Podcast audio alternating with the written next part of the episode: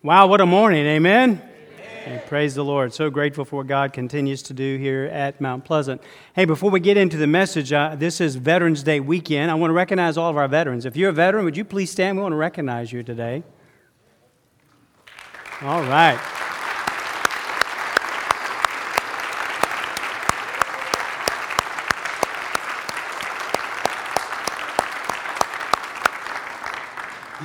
So grateful for each of you, so grateful for your service to our country, and it's good to be able to worship freely here today. As you know, this year we've been going through a series called um, Fitness for the Soul. You just saw the bumper there on that, and and so there are different aspects as we think about having a soul that's fit, uh, that we worship Jesus, that we hope in Jesus, that we walk with Jesus, that we rest in Jesus, and we're now looking at, we're waiting for Jesus. And so as thinking about the idea of waiting for Jesus, we are going through First and Second Thessalonians. We'll finish up First Thessalonians next week, and then we'll do the three chapters of Second Thessalonians after that, which will take us right up to the Christmas season. And so as we think about this idea of waiting for Jesus, today we're going to look at specifically, be encouraged while we wait. You know, we have this, all of us have this preoccupation of wanting to know what's going to happen. Chances are good that you checked your weather this morning or last night about what the weather was going to be like today to, to figure out what you needed to wear. Do I need to wear a coat to church or wear shorts to church today? Uh, because we want to know what it's going to be like. And maybe you've got an event that's coming up down the road, maybe this weekend, a little bit further out, and you've already checked out the ten-day weather extended forecast, even though you can't count on that, by the way. Uh, but you've checked, you want to find out what's going to happen at, at this event. And some of you who are so enthralled with having snow this winter have already checked out the Farmer's Almanac to say, what is it going to be like this winter? And so you're thinking of, ahead of that. And just so you know that if it does snow, I'm praying that it snows not on Sunday, by the way, all right? And so, and then there's other things, you know, like financial indicators. We think about thinking forward for mortgage rates or our stock market, whatever the thing may be. But we're wondering, oftentimes we're thinking, what is going to happen down the road? You know, it's fascinating that as God created us, that He created us with a memory that could think backwards, and He gave us a mind to think in the present, but He did not give us a mind to think into the future. You ever think about that? As a matter of fact, the only surefire assurance of future events, of knowing what is going to happen, is not found anywhere else except right here. This is the only place where you'll be able to figure out what's going to happen in the future. And for the believer, the end of the story is great and it is wonderful. You see, so even though we live in an unsteady and a broken world, beloved, this morning we want to see that we can be encouraged with the word of with the word of God and the promises that are proven about what is going to take place. So let's look at this passage and be encouraged while we wait for Jesus. Y'all ready? Amen? All right, so you remember last week I had to give you a little bit of a, a class on what it was to say amen. So I don't have to do that again today. So I hope you've learned, and so now we can go with it. All right, so if you're, if you're able, in honor and reverence to the Word of God, if you'd please stand as I read this passage of Scripture, First Thessalonians four, beginning verse thirteen, and then going into chapter five to verse eleven. Some of my favorite passages of Scripture are found here as well. So let's, let's hear what the Word of God says.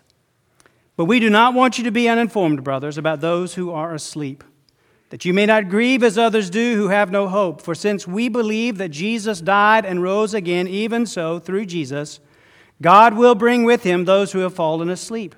For this we declare to you by a word from the Lord, that we who are alive, who are left until the coming of the Lord, will not precede those who have fallen asleep. For the Lord Himself will descend from heaven with a cry of command, with the voice of an archangel, and with the sound of the trumpet of God. And the dead in Christ will rise first. And then we who are alive, who are left, will be caught up together with them in the clouds to meet the Lord in the air. And so we will always be with the Lord. Therefore, encourage one another with these words. Now concerning the times and the seasons, brothers, you have no need to have anything written to you, for you yourselves are fully aware that the day of the Lord will come like a thief in the night. While people are saying there's peace and security, then sudden destruction will come upon them as labor pains come upon a pregnant woman, and they'll not escape. But you are not in darkness, brothers, for that day to surprise you like a thief, for you are all children of light, children of the day. We're not of the night or the darkness, so then let us not sleep as others do, but let us keep awake and be sober.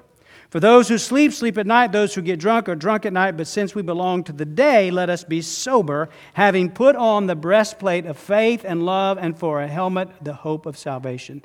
For God has not destined us for wrath, but to obtain salvation through our Lord Jesus Christ, who died for us, so that whether we are awake or asleep, we might live with him. Therefore, encourage one another and build one another up, just as you are doing. Let's pray together.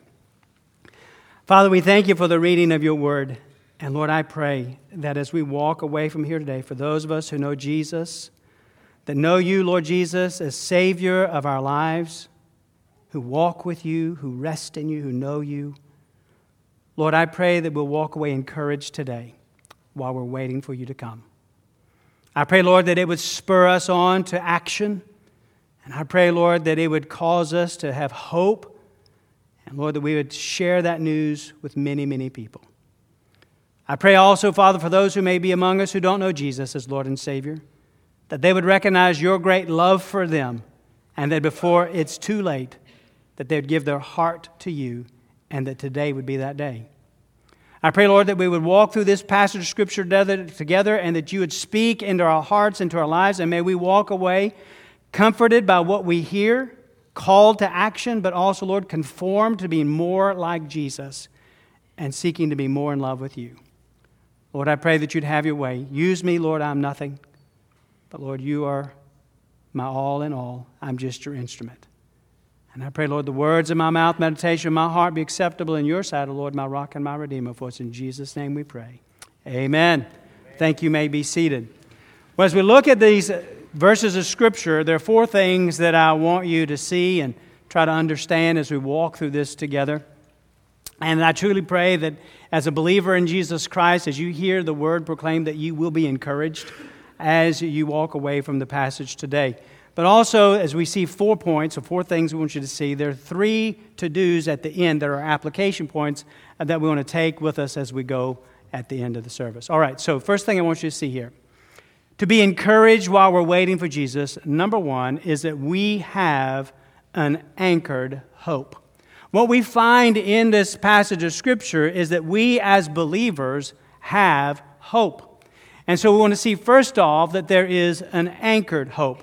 Now, remember about the church at Thessalonica, that the church, if you go back to the, the Acts chapter seventeen, you remember that story as to what Uh, happened there, where Paul and Silas were traveling on the missionary journey. They come to Thessalonica. They're preaching the gospel. People get saved. Uh, the new church is born. And then, if you remember, that they had to be Paul and Silas had to be rushed out because of the mob that caused up a it was a great stir of things that took place.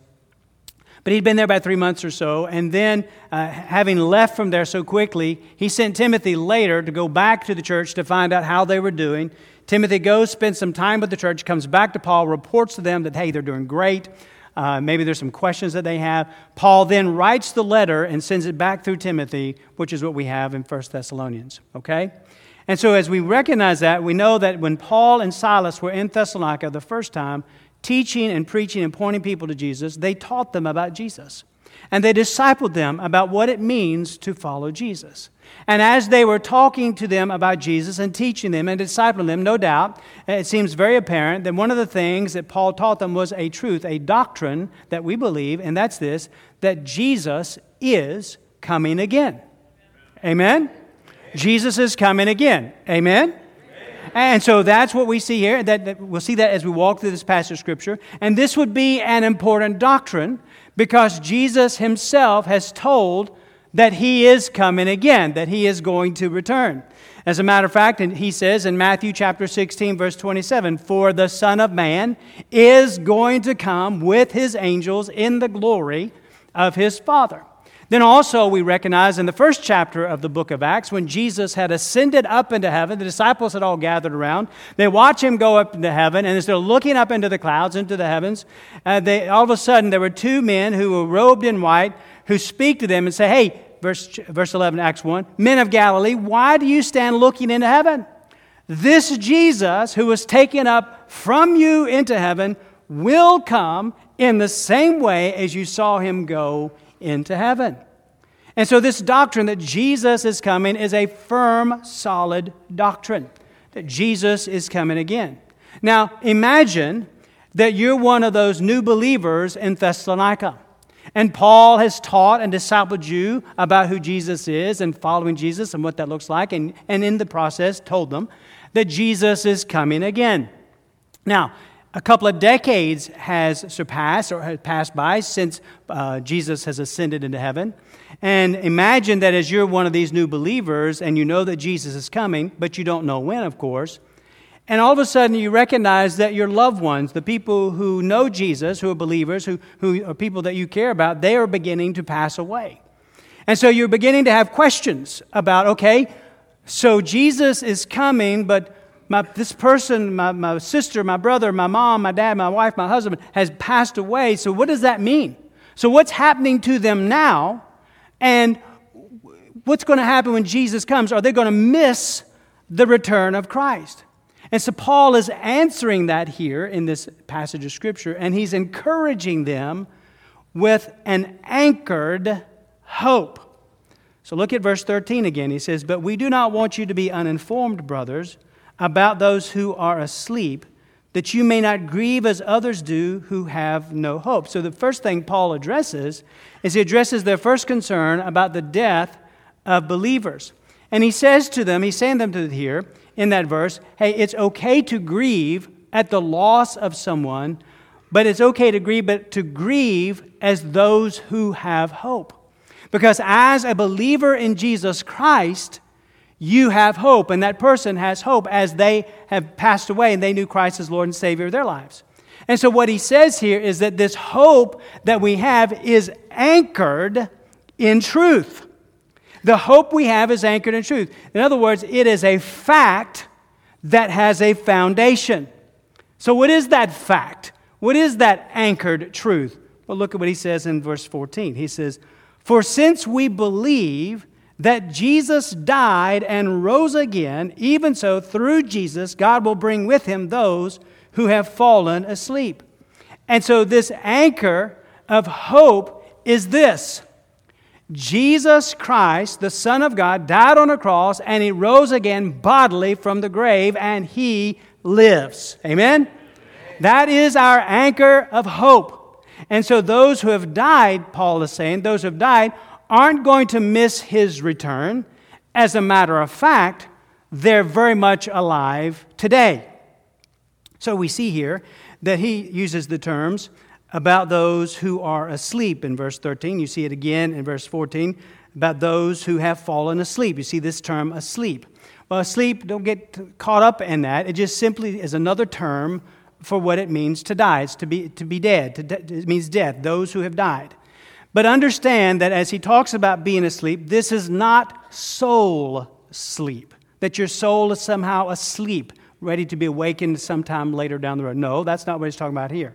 Even though the body has died, the soul or the spirit, and I'll use those two terms interchangeably, the soul or the spirit isn't dead.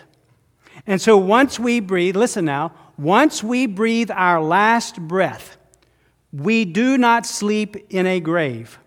Our body, nor our ashes, nor our D N A uh, sleeps. It simply rests. But our spirit is very much alive. Amen? Amen? It's very much alive. In other words, we will always be conscious of our existence. We will always be conscious of our existence, whether we are a believer or a non-believer. We will always be conscious of our existence. You see, at death, your body has quit functioning, but your spirit, your soul, it continues to exist fully aware. Paul would write the believer, about believers in Second Corinthians five eight. He says this. He says, yes, we're of good courage, and we would rather be away from the body and at home with the Lord. In Philippians one verse twenty-three, he would say, I am hard pressed between the two. My desire is to depart and to be with Christ, for that is far better. Amen? Amen. So we're fully aware. We're in the presence of Jesus when we breathe our last breath. You say, well, Pastor, I don't know if I get that. I don't know if I understand. I don't know if I believe that. Okay, well, if that's not enough for you, think about this. Think about when Jesus was on the Mount of Transfiguration, and he is transfigured before the disciples, uh, uh, Peter, James, and John.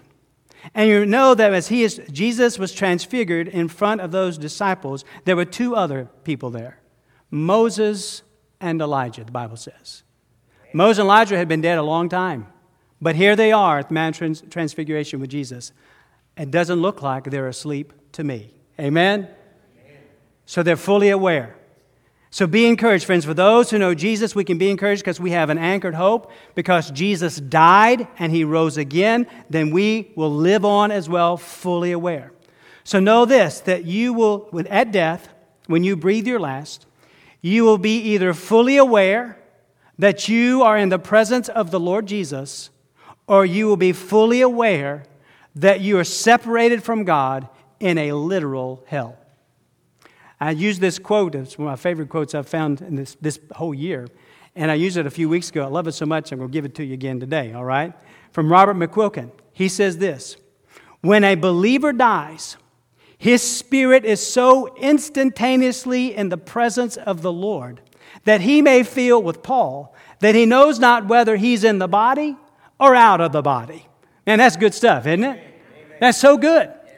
We will. It's going to be so real. Because it is real, we'll be fully aware. But also the converse is true as well. So a non-believer, just as a believer will go into the presence of Jesus, a non-believer will go directly to a literal hell. Now there's a, a story that Jesus told about the rich man and Lazarus in Luke chapter sixteen, and there's a couple of verses that I just want to pull out and uh, share with you about that, that says the poor man died, that's Lazarus, and he was carried by the angels to Abraham's side. The rich man also died, and he was buried, and in Hades, or in hell, being in torment, he lifted up his eyes, and he saw Abraham far off, and Lazarus at his side. So this idea, friends, is more than an idea, it's a reality, that when we breathe our last, our last, we are still very much fully aware. Because what we see here as the rich man this, who is in hell, he is fully aware of who he is. He is fully aware of his foolishness. He is fully aware of his torment and his misery, and he's fully aware of his doom. You can go back and read that whole account. And so for the person who has not trusted Jesus by faith, there is not an anchored hope, but rather there's the reality of the wrath of God. And so I would say to you, if you do not have that assurance that you are not under the wrath of God, that you don't have this anchored hope, that today would be the day that you would turn from sin, turning to Jesus Christ, and trust Jesus that He is who He says He is, that He died for you on the cross and He rose again bodily from the grave, that He is the Savior and the Lord, and no one is saved but through Him. Call out to Him today, and beloved, He will save you. Amen? Amen. It's vital that you turn and trust Him today. But for the believer who hears these words, beloved, we can be encouraged because we have an anchored hope. The anchored hope is Jesus Christ, who died for me on the cross, He rose again, and Jesus is alive. And since Jesus is alive, we are alive now in Him, and we're going to live, and we will live in Him. And so this is our anchored hope. This is not some wishful thinking. Beloved, this is a solid certainty. This is a fact with a foundation. It is a promise with the proof. Amen? Amen. It's who we are in Christ. And so be encouraged. We have an anchored hope. Then there's the second thing I want you to see here, and that is that we also have an assured hope. We have an assured hope. Oh, this is where it's going to get good right here, okay? Hang on. Look at verse fifteen. For this we declare to you by a word from the Lord, that we who are alive, who are left until the coming of the Lord, will not precede those who have fallen asleep. For the Lord himself would descend from heaven with a cry of command, with the voice of an archangel, and with the sound of the trumpet of God, and the dead in Christ will rise first. And then we who are alive, who are left, will be caught up together with them in the clouds to meet the Lord in the air. And so we will always be with the Lord. Amen. Come on now, right? That's good stuff. And so what Paul is doing here is he's addressing the Thessalonians' concern about what's going to happen when Jesus comes. And so he's sharing with them, we have an assured hope. And now this passage is about what takes place at what's known as the rapture. And so we'll talk about that here in just a few minutes, thinking about the rapture. But as we think about the end times, there are various beliefs and there are various views about when and how this is all going to take place. So just give me, bear with me for just a moment. Let me help you with some of this, okay? There are some who think that the rapture will take place in the beginning of this terrible time on the earth known as the tribulation. Those people who think that are pre-tribulationists. And so there's some who believe that the, the rapture will take place in the middle of the tribulation. It's tribulation is supposedly seven years, be in the middle of that. So those are mid-tribulationists. And then those who believe that the rapture will take place at the end of the tribulation, those are post-tribulationists, all right? So some think that that's going to be either beginning or the middle or the end. They think they have the scriptures, all views, all those views, they have scripture to back up what they think. What they believe, they think it's true, but they're not sure. All right? There's some also, when they think about the rapture, some who think the rapture and the second coming are separate events. They have scripture to back it up. They think it's true, but they're not sure.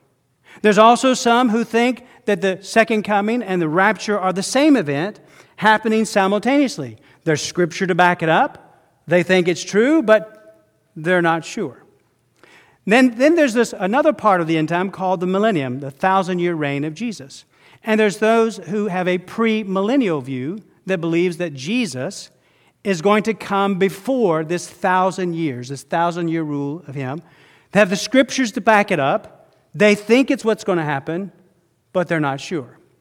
There's also a view known as the amillennial view, that some think the millennium is a symbolic number, pointing to Christ's reign from heaven right now.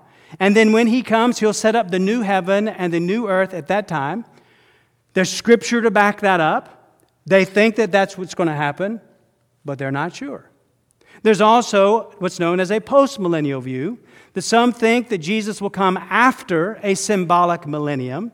And during this time frame, the world is going to get better and better as the gospel is proclaimed, which will bring about an age of peace on this earth, and then Jesus will return. There's scripture to back that up. They think that's what's going to happen, but they're not sure.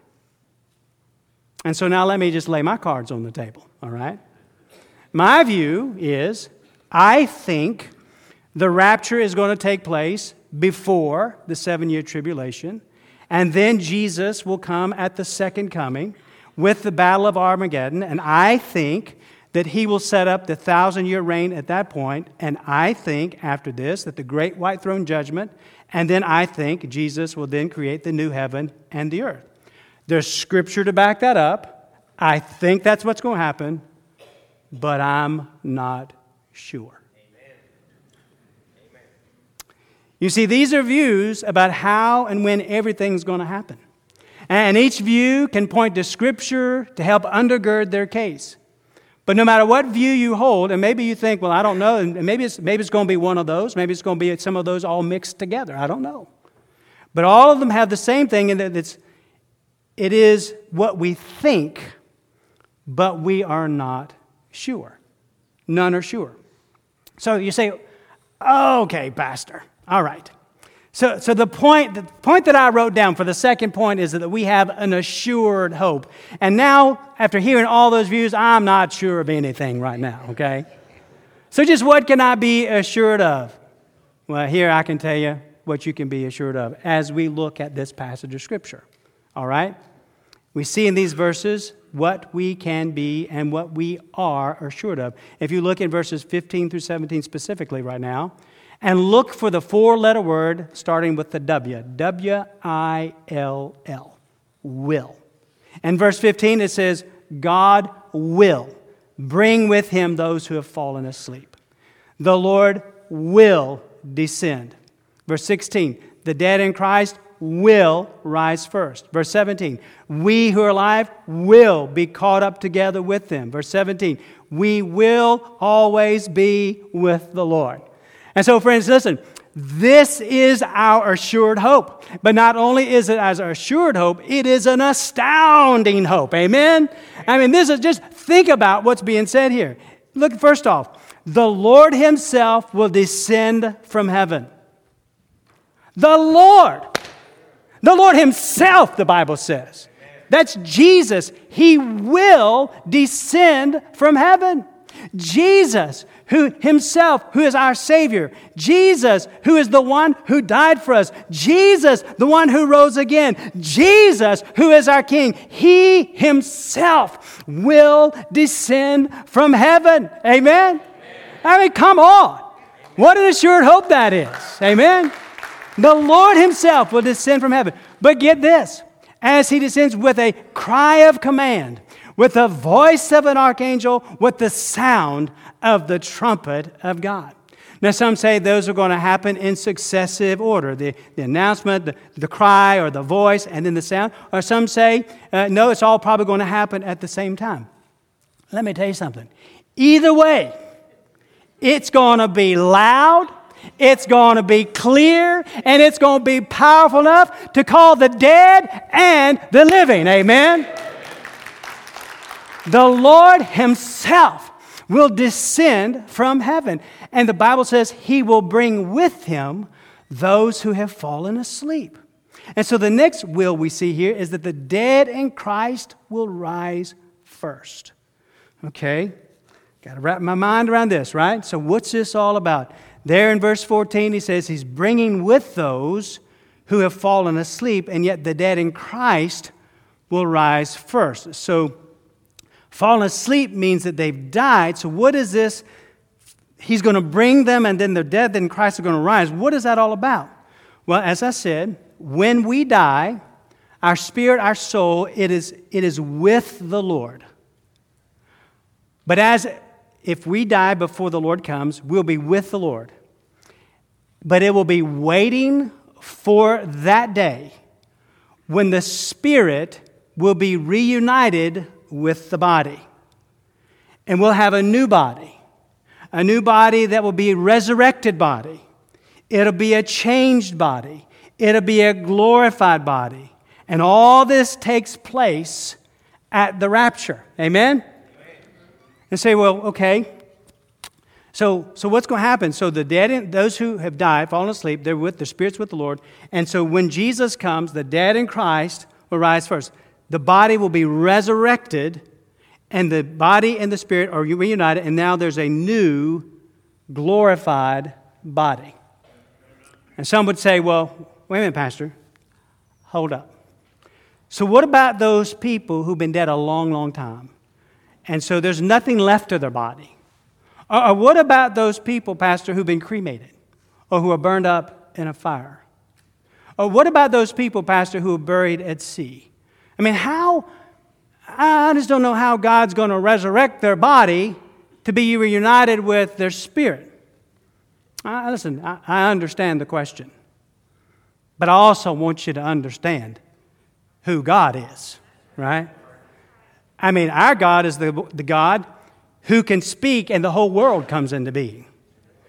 Our God is the one who can part the seas and calm the winds. Our God who is the is the one who is the eternal I am. Are y'all with me this morning? Our God is the resurrection and the life. Our God is the one who can call and Lazarus come walking out of that tomb. So he's the same God who can call and the dead, no matter where their ashes are, no matter where their body is, no matter where their D N A is, will be reunited and re- resurrected with a brand new body. Amen? Amen? Okay, Pastor, I get this. So what's, what's the body going to be like? I mean, if I'm thinking about having a new body, can I put an order in? I mean, I got some ideas about what my, what my new body to look like. I'm with you there. I get you. But here, understand this about the glorified body, a resurrected body. It'll be a body like Jesus' resurrected body. So in Philippians chapter three, verse twenty and twenty-one, it says, "But our citizenship is in heaven, and from it we await a Savior, the Lord Jesus Christ." Verse twenty-one, "Who will transform our lowly body to be like his glorious body, by the power that enables him even to subject all things to himself." So I don't know what it's going to look like, but looking at the resurrected body of Jesus, when he resurrected from the dead, we get an indication of what it's going to be like. And so it will be a body that's a physical body that is able to be touched and that can touch, because Jesus was able to do that.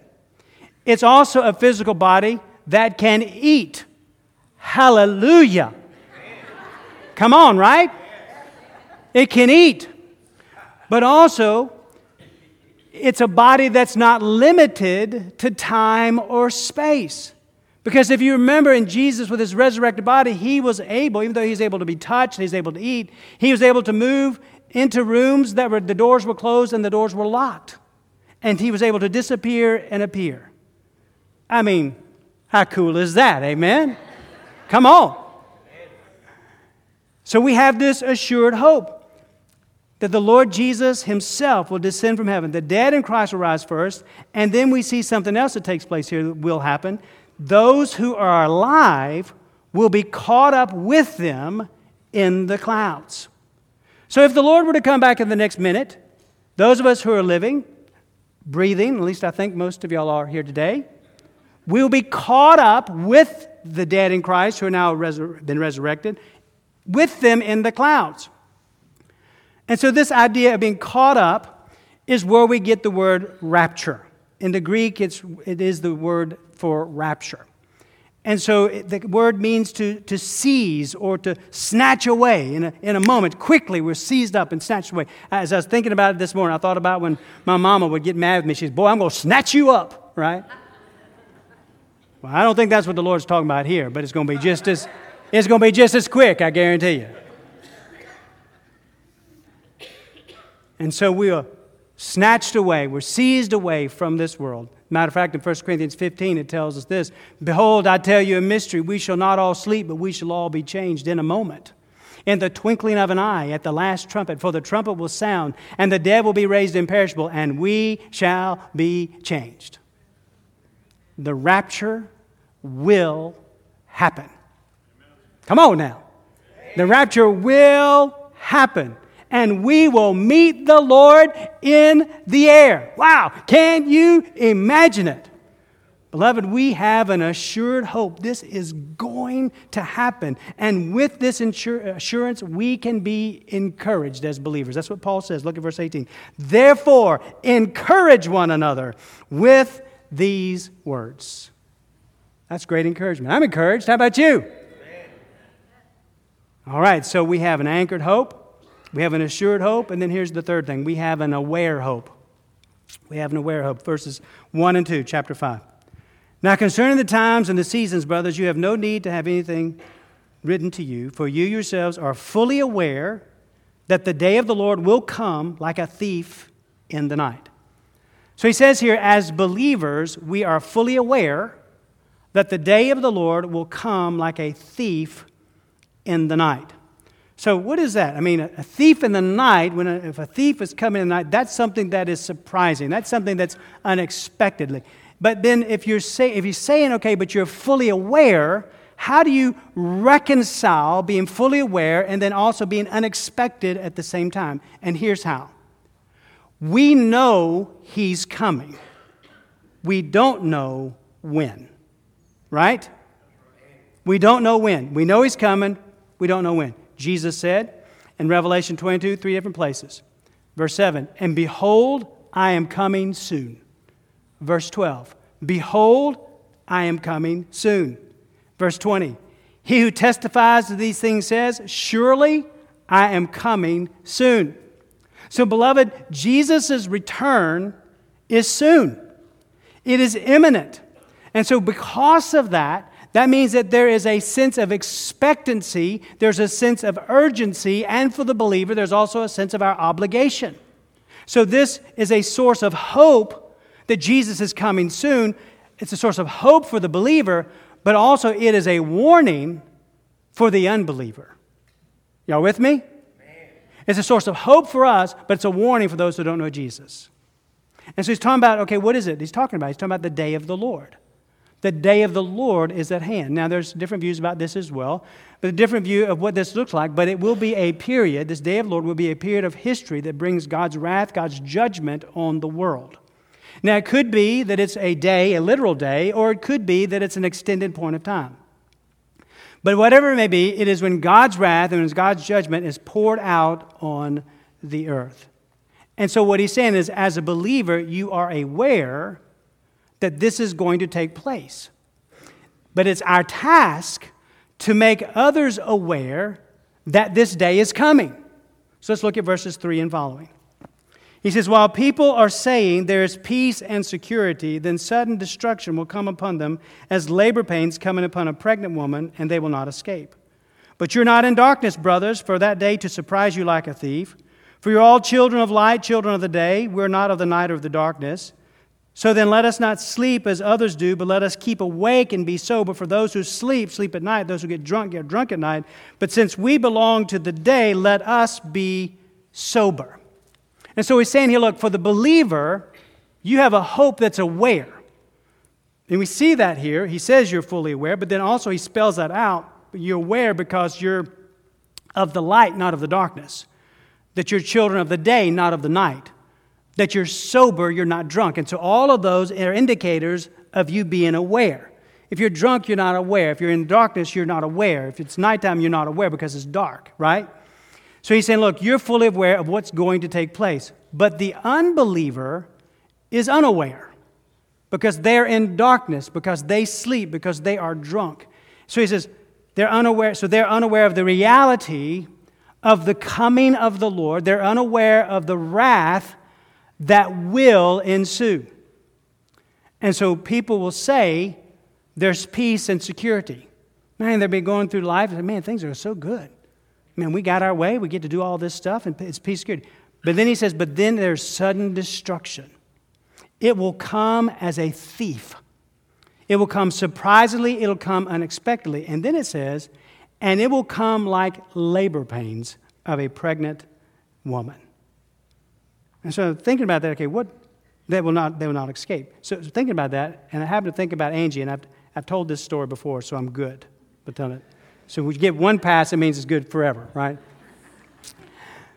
But I was thinking about that this, this morning as well. As you think about this, when, uh, when our babies were born, Angie was able to have an epidural with the first two, but when it came time for Hannah to have to be born, time was not, she didn't have time to get the epidural. And she was fully in her labor, and she looked at me and she said, I can't do this. I, I can't do this. I said, oh, you gonna do it.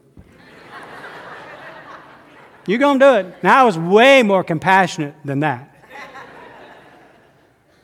But the idea here is, is that when you're in labor, there's no escape.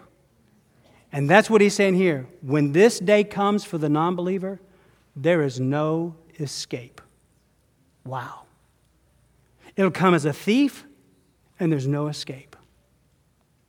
And so this, we, we see Matthew twenty-four, verse thirty-seven, thirty-nine, Jesus said this. He says, for as were the days of Noah, so will be the coming of the Son of Man. Verse thirty-nine, and they were unaware until the flood came and swept them all away, so will be the coming of the Son of Man. See, we look at that passage and we look at our culture and we say, we are living in the days of Noah. There's so much stuff that's going on. Man, we will fret and we will fuss and we will point our fingers at this whole wicked world. And rightly so, they are the world living like the world. But what it should do for us is set our souls aflame to want to tell them about Jesus. Because he is the hope. Amen? Amen. He is the hope. And so their unawareness and our awareness reveals our responsibility as believers. In verse eight, he says, let us be sober, let us be aware, having put on the breastplate of faith and love, and for a helmet, the hope of salvation. In other words, being fully aware that we're to live out a life of faith, we're to live out a life of love, and to live out a life of hope, using, and he used that armor imagery, but realizing that this is a battle that we're in. So he's saying, look, live for Jesus, point to Jesus, we have hope in Jesus. And then verse nine, he goes further. He says, as you're living this out, you have this aware hope. Verse nine, for God has not destined us for wrath, but to obtain salvation through our Lord Jesus Christ. And so as we go through this, this, this world in which we're living, to understand something is that we are not destined for wrath. We have an aware hope. We're not destined for, now that we took have Jesus Christ as Lord and our Savior, We are, the Bible says we are not destined for wrath, but to obtain salvation through Jesus. He said, now, wait a minute. It says we're destined, we're not destined for wrath, but, but to obtain salvation. I thought I was already saved. Well, you are. You see, when you come to know Jesus Christ as Lord and Savior, you are saved from the wrath of God, the penalty that was rightly yours. Jesus took for you on the cross of Calvary. You trust him by faith, you are saved from that wrath. But also, you're being saved. He continues to provide and protect you today from the wrath of God, and he will save you from the wrath to come. So when the wrath is poured out, friends, he says, you are not destined for wrath, but to obtain salvation through Jesus. You see, I have a Savior who went to a cross to take a wrath that I deserved. And now the Bible says, because he took my wrath, I'm no longer destined for wrath. Amen? Amen?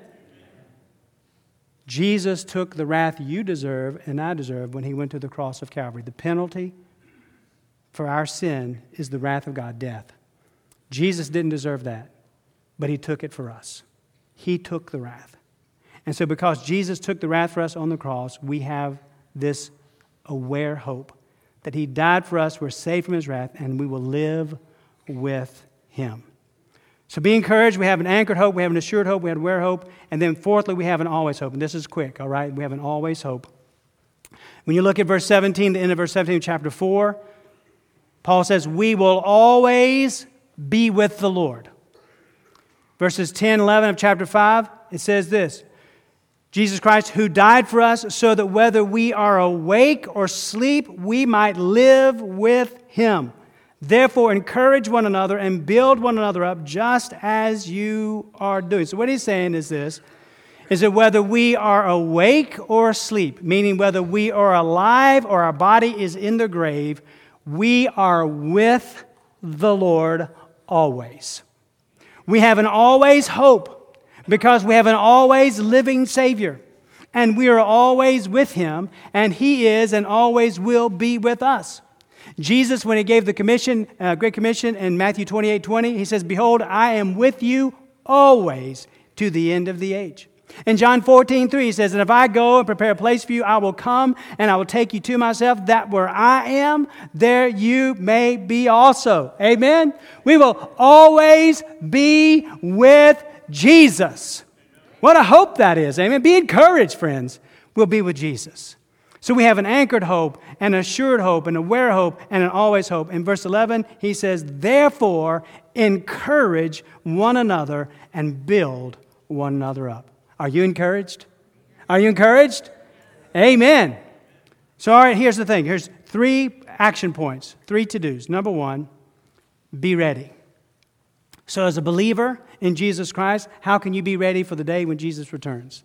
Well, you need to live for Jesus and you need to point people to Jesus. Amen? Amen? That's how you need to be ready. See, a lot of times people get caught up in thinking about, okay, are you pre-trib, you mid-trib, you post-trib, are you pre-meal, you all-meal, you post-meal? Let me tell you something. Instead of getting caught up about when we're going to get caught up, hey, let's just be ready. Amen. Too many will spend way too much time trying to speculate about whether the, about the when and the how of when Jesus is coming. One of the things I've said before, I like to say to my brothers who have a different view than I do uh, about the tribulation, I say, look, if I'm right about the tribulation, then we'll go up together. And if I'm wrong about the tribulation, then we'll go through it together. Amen? We'll go through it together.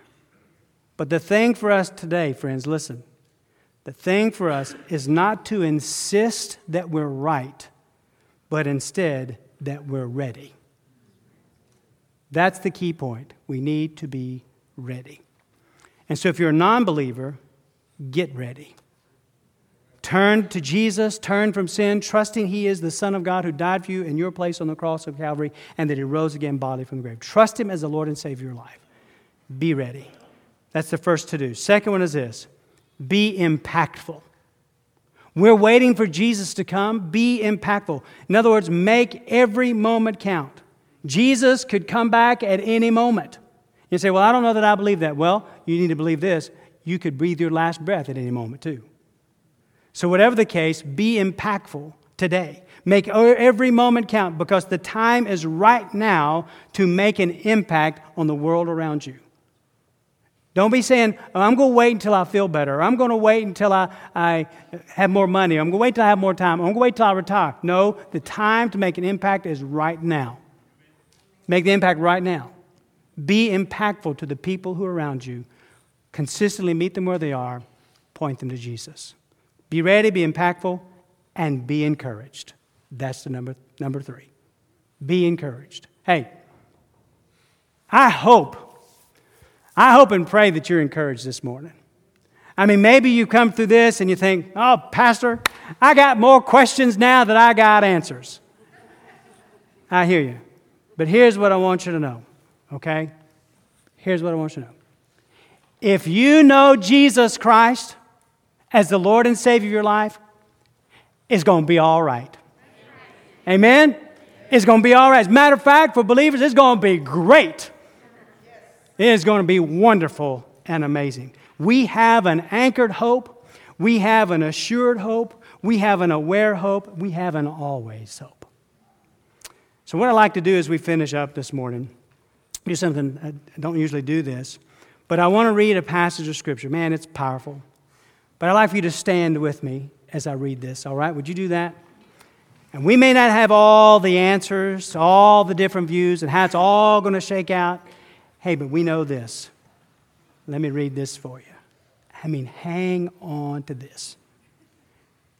And I heard a loud voice from the throne saying, behold, the dwelling place of God is with man. He will dwell with them, and they will be His people. And God Himself will be with them as their God. He will wipe away every tear from their eyes, and death shall be no more. Neither shall there be mourning, nor crying, nor pain any more. For the former things have passed away. And He who is seated on the throne said, behold, I am making all things new. And also He said, write this down, for these words are trustworthy and true. Amen. Yes. Yes. Be encouraged, beloved. We have hope in Jesus. Amen. Hey, let's pray together. Father, thank you for the truth of your word. Lord, we long for the day when we will see you in all your glory. Lord, I pray that you'd have your way in us until that day comes or until we breathe our last breath. Lord, let us be impactful for your kingdom. Let us point people to Jesus. Let us show people what it is to be a follower of Christ and to know life and faith and love and hope is found only in you. So, Lord, guide us in this invitation, Lord, that we would respond by saying, yes, Lord, I've been encouraged. I want to live for you today. Lord, I want to be ready for that day. I want to be ready to see you. And so, Lord, for those who don't know you, may this be that moment where they take a pastor by the hand and say, I need to know Christ as my Savior today. For those of us who do, Lord, I pray that we would walk away so challenged by your word to live it out, not just on Sunday, but every single day for your glory, honor, and praise. For we ask it now in Jesus' precious name. Amen. We're going to sing together. You come as God's death with your hearts, we sing.